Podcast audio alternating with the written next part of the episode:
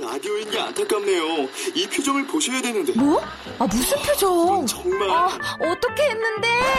KBS 라디오 7개 채널에서 제공하는 최고급 정보들을 사진과 기사 그리고 영상으로 확인하실 수 있습니다. 읽는 라디오 KBS 라디오 홈페이지 라디오.kbs.co.kr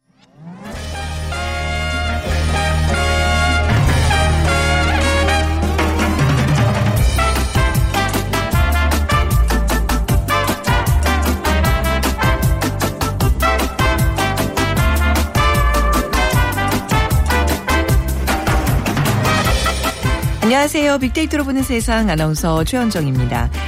요즘 주변 사람들과 대화할 때요. 찬찬히 신경 써서 상대 얘기를 들어야 할 때가 있습니다. 아, 우리 애가 말이야. 우리 애가 음, 하는 말도 그 중에 하나가 아닌가 싶어요. 진짜 그 가정의 자녀인 경우도 있지만요. 그 중에는 가족같이 생각하는 반려동물인 경우도 많기 때문이죠. 요즘 세 집에 한 집꼴로 나홀로 세대인 시대가 됐는데요. 혼자 사는 1인 가구, 그 곁에는 다양한 반려동물이 곁을 지키는 경우가 많습니다. 그러다 보니 국내 다섯 가구 가운데 한 가구꼴로 반려동물을 키우는 시대가 됐습니다. 반려동물 어 키우는 세대가 천만 세대가 된다면서요. 예, 강아지, 고양이뿐만 아니라 이제는 이구아나, 뱀, 앵무새, 햄스터, 열대어, 미니피그를 비롯한 다양한 동물들이 반려동물로 등장하고 있습니다. 잠시 후 2030 핫트렌드 시간에 반려동물이라는 키워드로 빅데이터 분석해 보고요. 세상의 모든 빅데이터 시간에는 범죄 지도에 대한 얘기 나눠보도록 하겠습니다. 자, 오늘 비퀴즈 내드리겠습니다.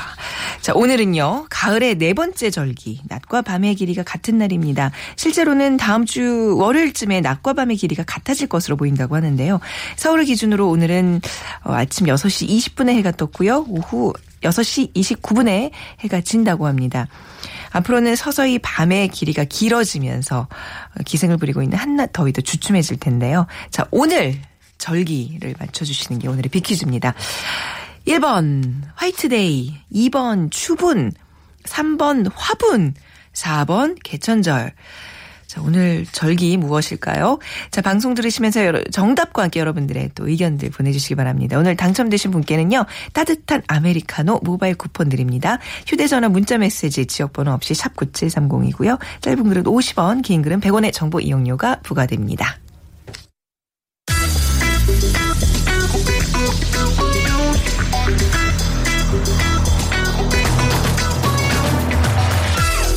오늘 여러분이 궁금한 모든 이슈를 알아보는 세상의 모든 빅데이터.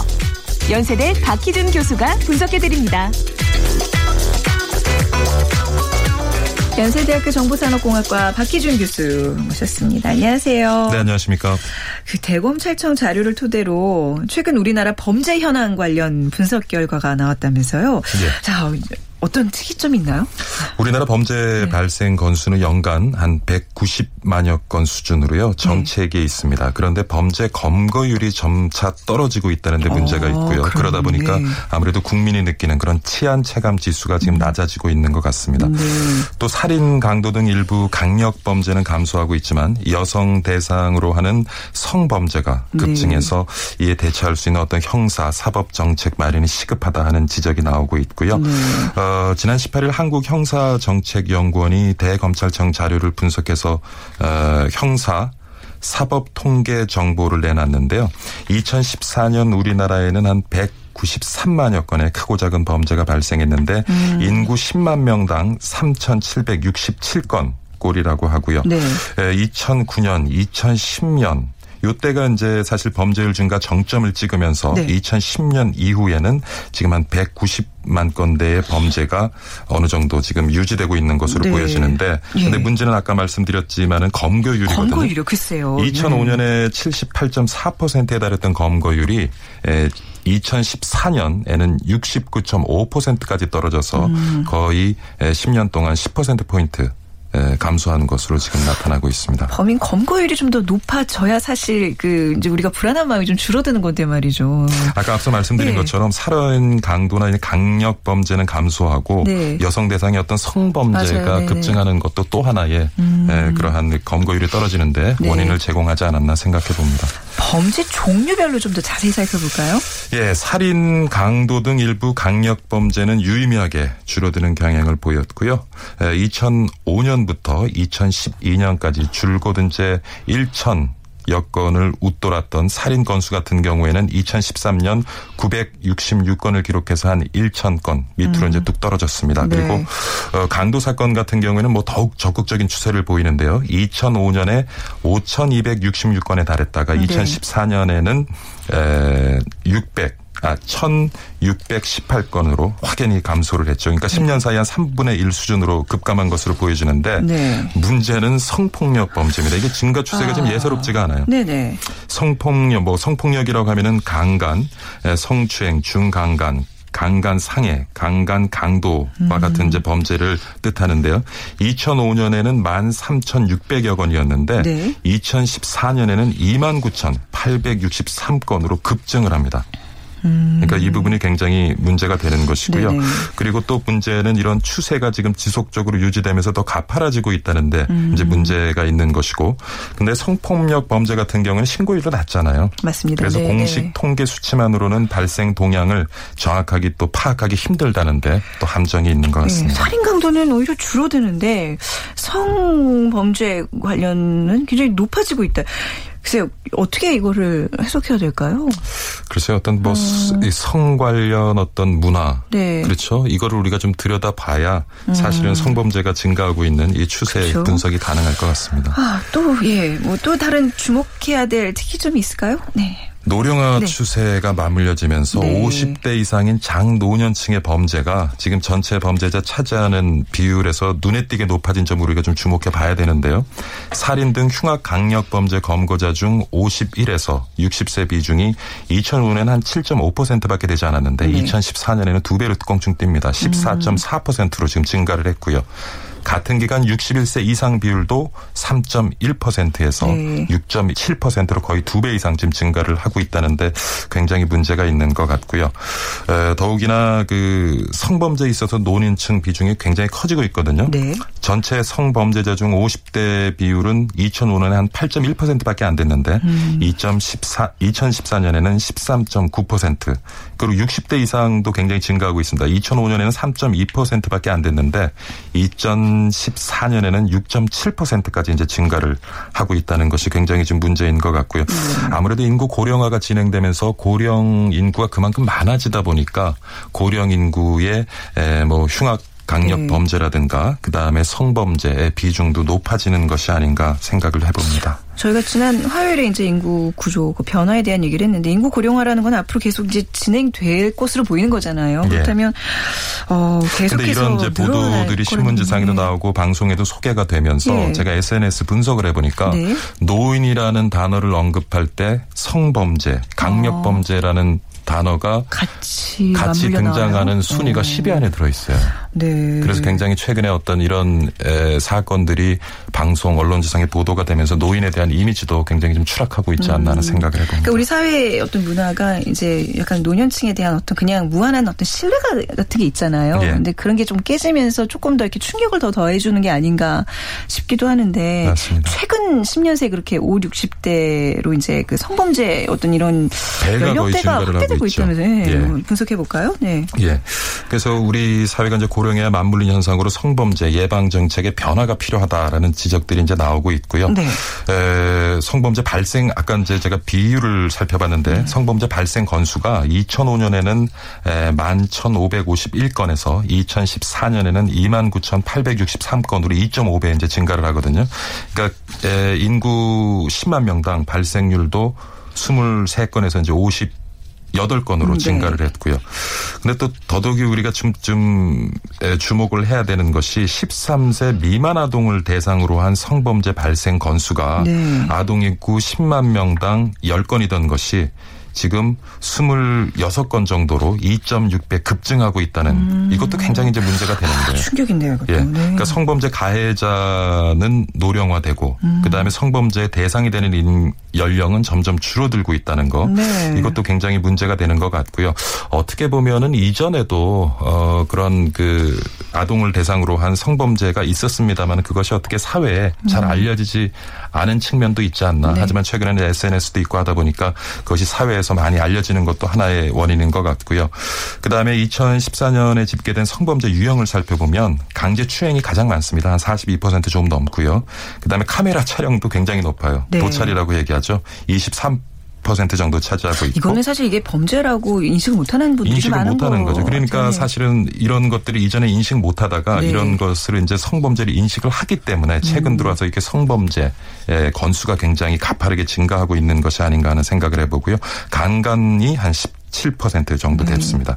이전에는 성범죄하면 주도층이 20에서 40대였거든요. 네. 그러니까 20대, 40대가 성범죄를 저지르는 비중은 줄어들고 5, 60대가 성범죄를 저지르는 비중도 늘어나고 그다음에 19세 미만 성범죄자 비중이 또 굉장히 늘어나고 있어요. 아. 그러니까 이전에는 20대에서 40대가 주로 성범죄 가해자였는데 네. 이제는 10대와 60대까지 굉장히 분포가 다양해진다는 것. 이것도 또 하나의 문제인 것 같습니다. 음, 아, 좀 약간 지금 갓뭐 여성 입장에서는 정 살기가 되게 팍팍해지는구나라는 생각이 드는데 이게 성범죄의 가해자는 주로 남성일 것이다라는 그런 어떤 그것이 어떤 사회적인 통념이죠. 통념이죠. 지금도 뭐 예. 여전히요. 그 네. 살펴보면 한 95%가 성범죄 가해자는 95%가 남성이거든요. 네.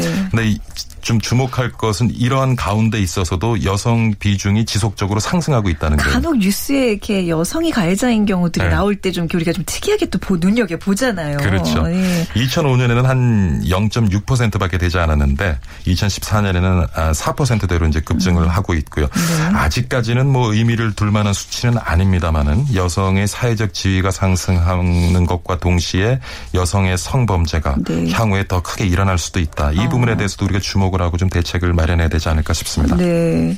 그리고 보면은 또 네. 좀 요거는 우리가 귀담아둘 필요가 있는데 2005년에서 14년까지 보고된 성범죄들을 살펴보면은 그 관계를 살펴보면요. 네. 고용 거래 관계가 가장 많았고요. 음. 직장 동료, 이웃, 지인 등 아는 사이에서 벌어지는 성범죄가 또 지속적으로 증가하고 있다. 네. 그래서 어 주변 분들에 대한 좀 경계심을 면식범. 예, 면식범 예, 늦추지 않는 것도 좀 아. 중요하지 않을까 생각해 봅니다. 그리고 또 그 뭐 지난 그 연휴 때도 있었습니다만 외국인들의 흉악 범죄가 심심찮게 언론에 소개가 되는데 외국인들의 범죄도 증가 추세인가요? 뭐 노령인구가 늘어나면서 노인 네. 범죄 증가율이 가파르게 상승하고 있는 것처럼 국내에 거주하는 외국인이 늘어나면서 네. 외국인 범죄 비율도 가파르게 상승하고 있는데요. 국내에 체류 외국인이 지금 200만 명을 넘어서고 있거든요. 그리고 국내를 찾는 외국인들도 굉장히 늘어나고 있고요. 그러면서 이제 10년 사이에 사실은 굉장히 가파르게 증가를 했는데 2005년에는 만여 건을 조금 넘었습니다만은 2014년 같은 경우에는 거의 4천여 건에 지금 육박하고 있습니다. 그러니까 에, 증가율이 굉장히 가파르다고 볼 수가 있겠죠. 네.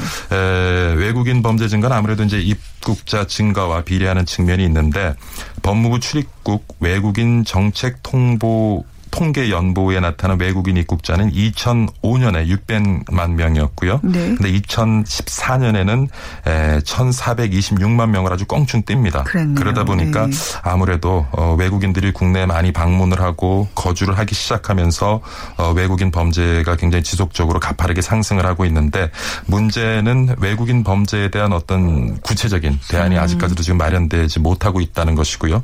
그리고 국내에서 발생되는 흉악 네. 범들을 보면은 에, 미립국자들이 많아요. 아, 네네. 미륵자리 많은데 그들에 대한 관리가 지금 제대로 되지 않고 있기 때문에 특히 일부 지역에서는 조금 그 외국인 흉악범들에 대한 네. 범죄에 대한 에, 그러한 좀 우려도 굉장히 높아지고 있는 것 같습니다. 네. 아, 우리가 지금 범죄 얘기를 하다 보니까 저 지금 약간 말문이 막혔어요.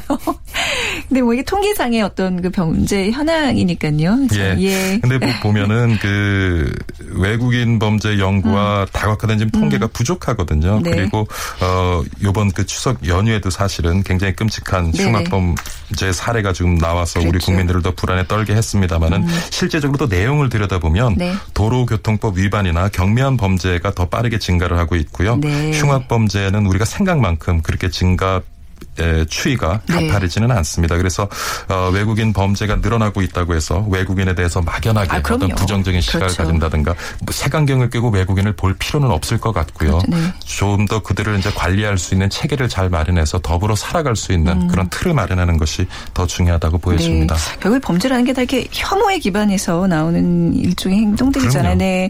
우리가 서로 배려하고 그리고 또 기, 기본적으로 우리 어디서 봤는데 우리나라가 특히 그 어떤 어떤 외국 도시보다도 치안이 가장 안전한 그럼요. 예, 좋은 나라라고 예. 소개된 적도 있더라고요. 네. 자, 정말 뭐 범죄 얘기 여기까지 그냥 듣고요. 물들어버리고 네, 정말 서로 배려하면서 범죄와는 좀 거리가 먼 하루가 되시길 바라겠습니다. 자, 연세대학교 정보산업공학과 박희준 교수였습니다. 감사합니다. 감사합니다. 네.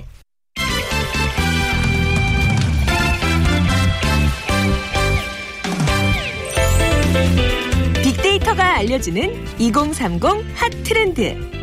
빅커뮤니케이션 전민기 팀장이 분석해드립니다.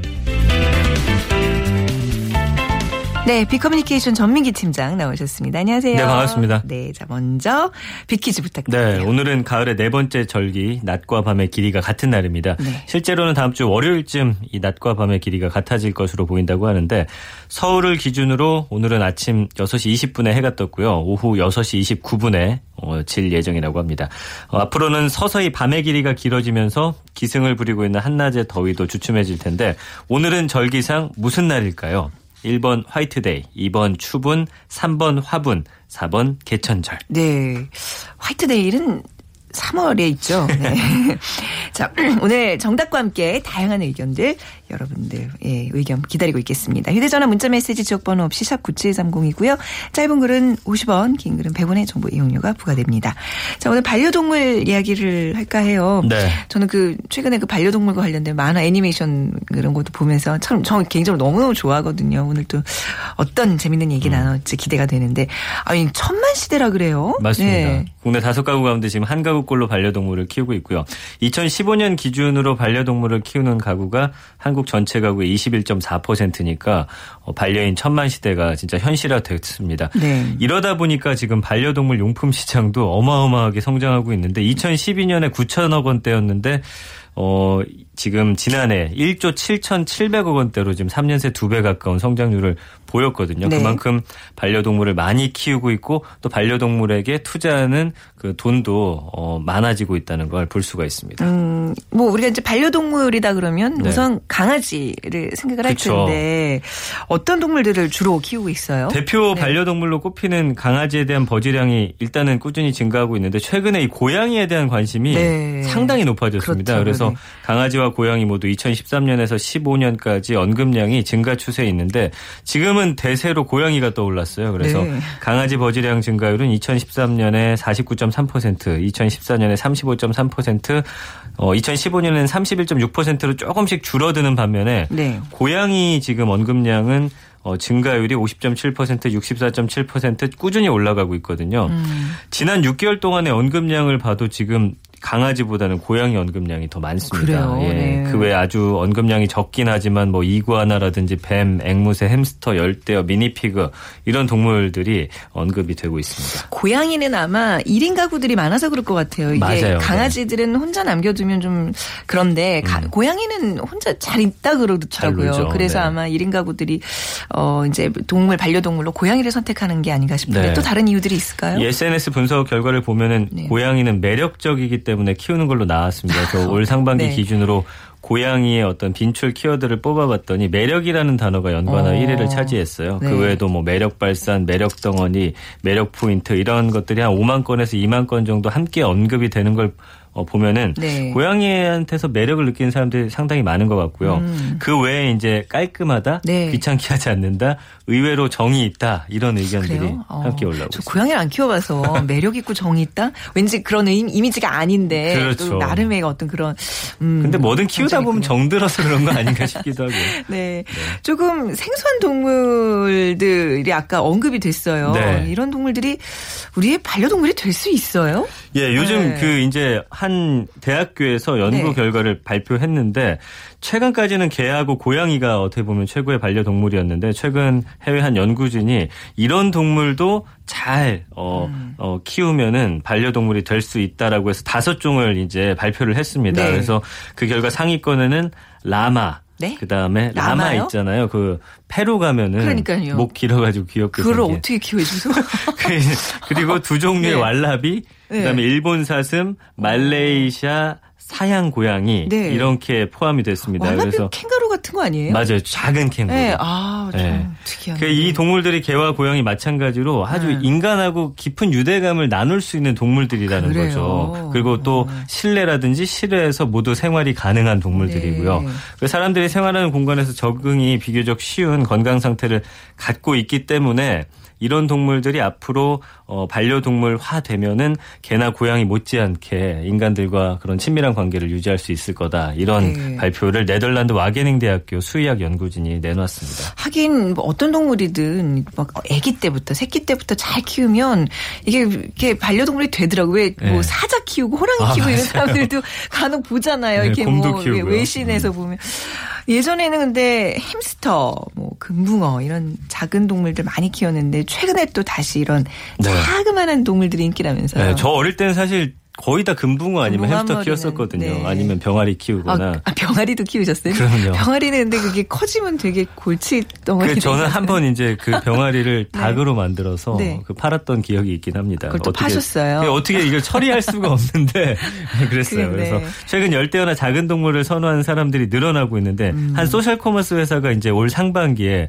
관상어, 햄스터, 곤충 어 이런 개나 고양이를 제외한 다른 반려동물 을 이제 내놨는데 매출 네. 증가율이 지난해 하반기하고 비교해서 2.800%나 올라갔어요. 우와, 네. 그래서 뭐 관상어, 햄스터, 곤충 용품 매출도 크게 성장하다 보니까 올 1분기에는 아예 카테고리를 관상어, 소동물을 만들어질 정도로 음. 네. 사람들이 이제 작은 동물에 대한 관심이 또 올라가고 있습니다. 그래서 뭐 햄스터 사료, 토끼 용품, 곤충 사육 용품, 수족관 뭐 이런 것들이 판매가 되고 있는데 어, 현재 17,000개가 넘게 판매가 됐고요. 열대어를 위한 어항 세트 풀 패키지도 지금 5,300개 넘게 판매가 됐다고 하니까 네. 사람들이 이제는 다시 이 작은 동물들을 좀 선호하는 그런 추세인 것 같습니다. 음, 그래도 뭐 가장 많이 키우는 거는 강아지잖아요. 개. 그렇죠. 예, 저도 이제 두 마리 키우고 있거든요. 맞아요. 예, 예. 네. 그 강아지가 계속 이렇게 새끼를 치면서 대대를 이렇게 좀 키울 계획인데 네.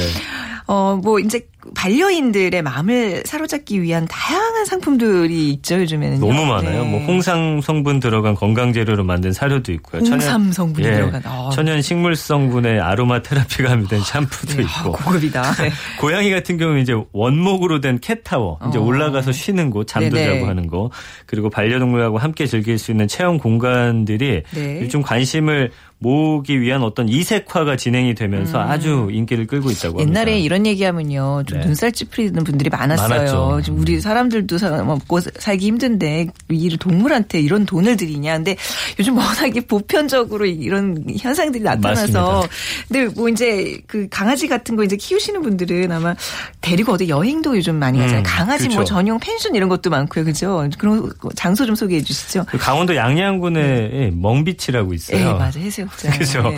그래서 현남면 광진리에 올해 7월 8일에 네. 국내에서 유일한 반려견 이 전용 해수욕장이 들어섰는데 네. 해변 길이 300m 중 150m를 이제 반려견 전용 구역으로 지정해가지고 음. 반려견주들이 일반 관광객과는 좀 분리된 공간에서 네. 눈치 보지 않고 어, 해수욕을 즐길 수 있는 곳인데 어 이거 하루 이용하려면은 보호자 1인 반려견 한 마리 해서 4천 원의 입장료만 지불하면 된다고 합니다. 오히려 반려견이 없는 사람은 이제 출입할 수가 없고요. 네. 예. 그래서 8월 21일까지 운영을 했는데 올해 만 1000명 정도가 어. 방문했다고 하죠. 그래서 네. 앞으로 아마 이런 어 강아지들과 함께 갈 수 있는 이런 비치들이 또 늘어날 것 같고요. 네. 반려견 호텔. 그러니까 보통 개들만 맡기는 호텔은 있는데 네. 이 함께 들어가는 겁니다. 맞아요. 이 호텔이 있어요? 예, 어. 부산에 이제 최초로 올해 네. 생겼어요. 그래서 호텔 안에는 뭐 애견 미용실도 있고 반려견하고 함께 브런치 브런치 먹을 수 있는 카페도 있고 네. 동물 병원도 있고 그리고 객실마다 애견을 위한 배변판, 쿠션, 식기, 타월이 또 마련이 돼 있고 네. 야외 테라스에는 이제 전용 풀장 어. 그래서 어, 별도의 놀이 공간도 마련이 돼 있는데 네. 특급 호텔 근무 경력 20년 이상 된 전문 호텔리어들이 지금 만든 기업이에요. 그래서 그래요. 근데 좀 하루 숙박비가 한 30만 원 정도로 아유. 만만치는 않습니다. 아유, 그런데도 예약 네. 문의를 하는 사람도 많다고 하고요. 네. 또 서울 어린이 대공원에는 이제 반려견 놀이터가 있대요. 음. 그래서 대공원의 지형을 살려서 함께 뛰놀 수 있는 그런 휴식 공간도 있고 덕평 휴게소에 가면 이제 애견 테마 이 어, 파, 파크가 있습니다. 네. 그래가지고 반려동물하고 함께 뭐 여러 가지를 할 수 있는 그런 곳인데 음. 체험장 언덕이 있는 자연지형을 이용한 놀이터 이런 것들도 있고 조만간 이제 이곳에 전용 호텔도 어, 들어설 예정이라고 하니까 네. 요즘은 강아지들 뭐 집에만 두지 않고 이렇게 함께 그렇죠. 어, 네. 즐길 수 있는 곳들이 많이 생겨났습니다. 점점 개 살기 좋아지는 사회가 되는 거 아니야? 네. 아무튼 뭐 이제 이런 문화가 있으니까요. 살펴보는 의미인데요. 네. 일본에는요, 반려동물 금융 상품도 있다는 얘기 들었어요. 그러니까 일본은 사실 1인 가구가 우리보다 훨씬 많고 네. 노년에 이제 고독 사는 분들도 많으시잖아요. 그래서 음. 일본에서는 반려동물한테 유산을 남겨줄 수 있는 금융 상품이 지금 속속 선보이고 있습니다. 패신탁이라고 불리는데 네. 현재 주인이 사망하거나 병 걸려서 이 반려동물을 돌보지 못할 경우를 대비해 가지고 본인이 이제 사망한 후에 반려동물을 돌봐줄 수 있는 새로운 주인에게 이 네. 자금을 주기 위한 그런 음. 신탁 계약인데 지금 굉장히 인기가 있다고 하더라고요. 네. 그래서 어, 우리나라에도 어, 있기는 한데 아직 많은 사람들이 어, 어, 사용하고 있지는 않다고 합니다. 그 이제 우리나라 기술로 그 줄기세포로 이제 그 예. 강아지들 애견들 복제해주고 이런 거를 우리나라에서 하는데 그쵸. 일본 사람들이 그렇게 위탁을 많이 한다 그러더라고요. 상당히 비싸던데 그렇죠. 1억, 2억 뭐 이렇더라고요. 네. 예. 참 이 반려동물이 뭔지 그렇게 사람들이 아낌없이 돈을 주- 이렇게 지불하는 그런 이유들이 분명히 있는 것 같기는 해요. 그렇습니다. 또 SNS에서 뭐 연예인 못지않은 인기를 누리고 있는 반려동물들이 있다면서요. 참 물론 네. 그 어, 반려견들이 직접 하는 건 아니지만 네. 주인이 하겠죠. 주, 네. 그 반려동물 인기가 상당합니다. 국내 한 반려견 같은 경우는 팔로워 수가 9만여 명에 달할 정도고요. 예. 그다음에 F북 창시자 마크 주커버그의 애완견이 있습니다. 네. 비스트라고 음. 이 SNS 계정이 2011년 처음 개설된 이후에 어, 아주 인기를 끌고 있고요. 또 네. 디자이너 마크 제이콥스의 반려견 네빌, 또 샤넬의 그 수장 있잖아요. 음. 네. 칼 라거펠트의 반려묘 슈페트도 지금 각각 자신의 이름을 따라 SNS 아이디로 주인만큼의 유명세를 타고 있고 음. 네. 세계에서 가장 귀여운 개로 통하는 이름이 부예요. 비오.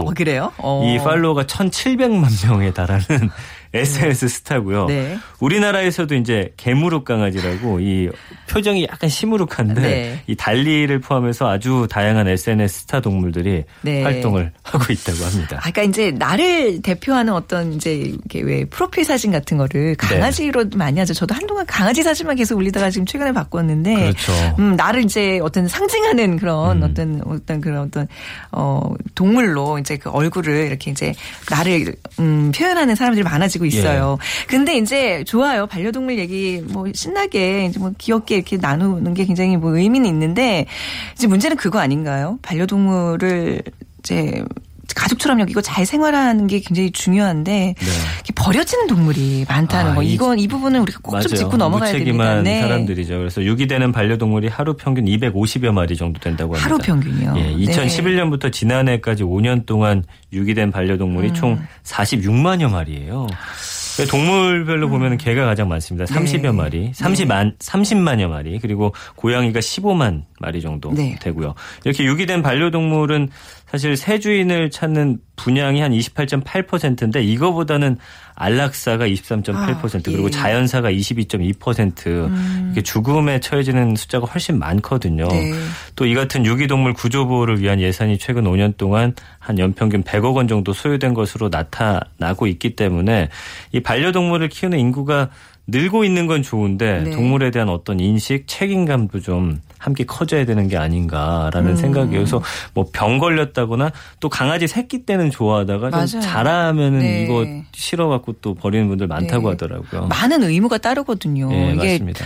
지금 자녀를 이제 키워보시는 입장이지만 똑같아요. 아기 음. 키우는 거라는데 그만큼 책임감을 내가 이제 다 하지 못한다면 강아지 뭐 반려동물 키우는 거에 대한 생각을 좀 해보셔야 될 것 같아요. 그 네. 아이도 키우는 게 그냥 막 예쁘기만 하진 않거든요. 그러니까. 힘든 일이 늘 동반되는데 똑같거든요, 정말. 똑같겠죠. 네네. 그러니까 그런 어떤 인식을 좀 갖고서 네. 새로 키우시려는 분들은 좀 어, 책임감을 갖고 키우셨으면 맞아요. 좋겠어요. 저는 그래서 주변에 그 유기견 이렇게 또 찾아서 키우시는 분들 이런 분들 개인적으로 굉장히 존경하거든요. 네. 맞아요.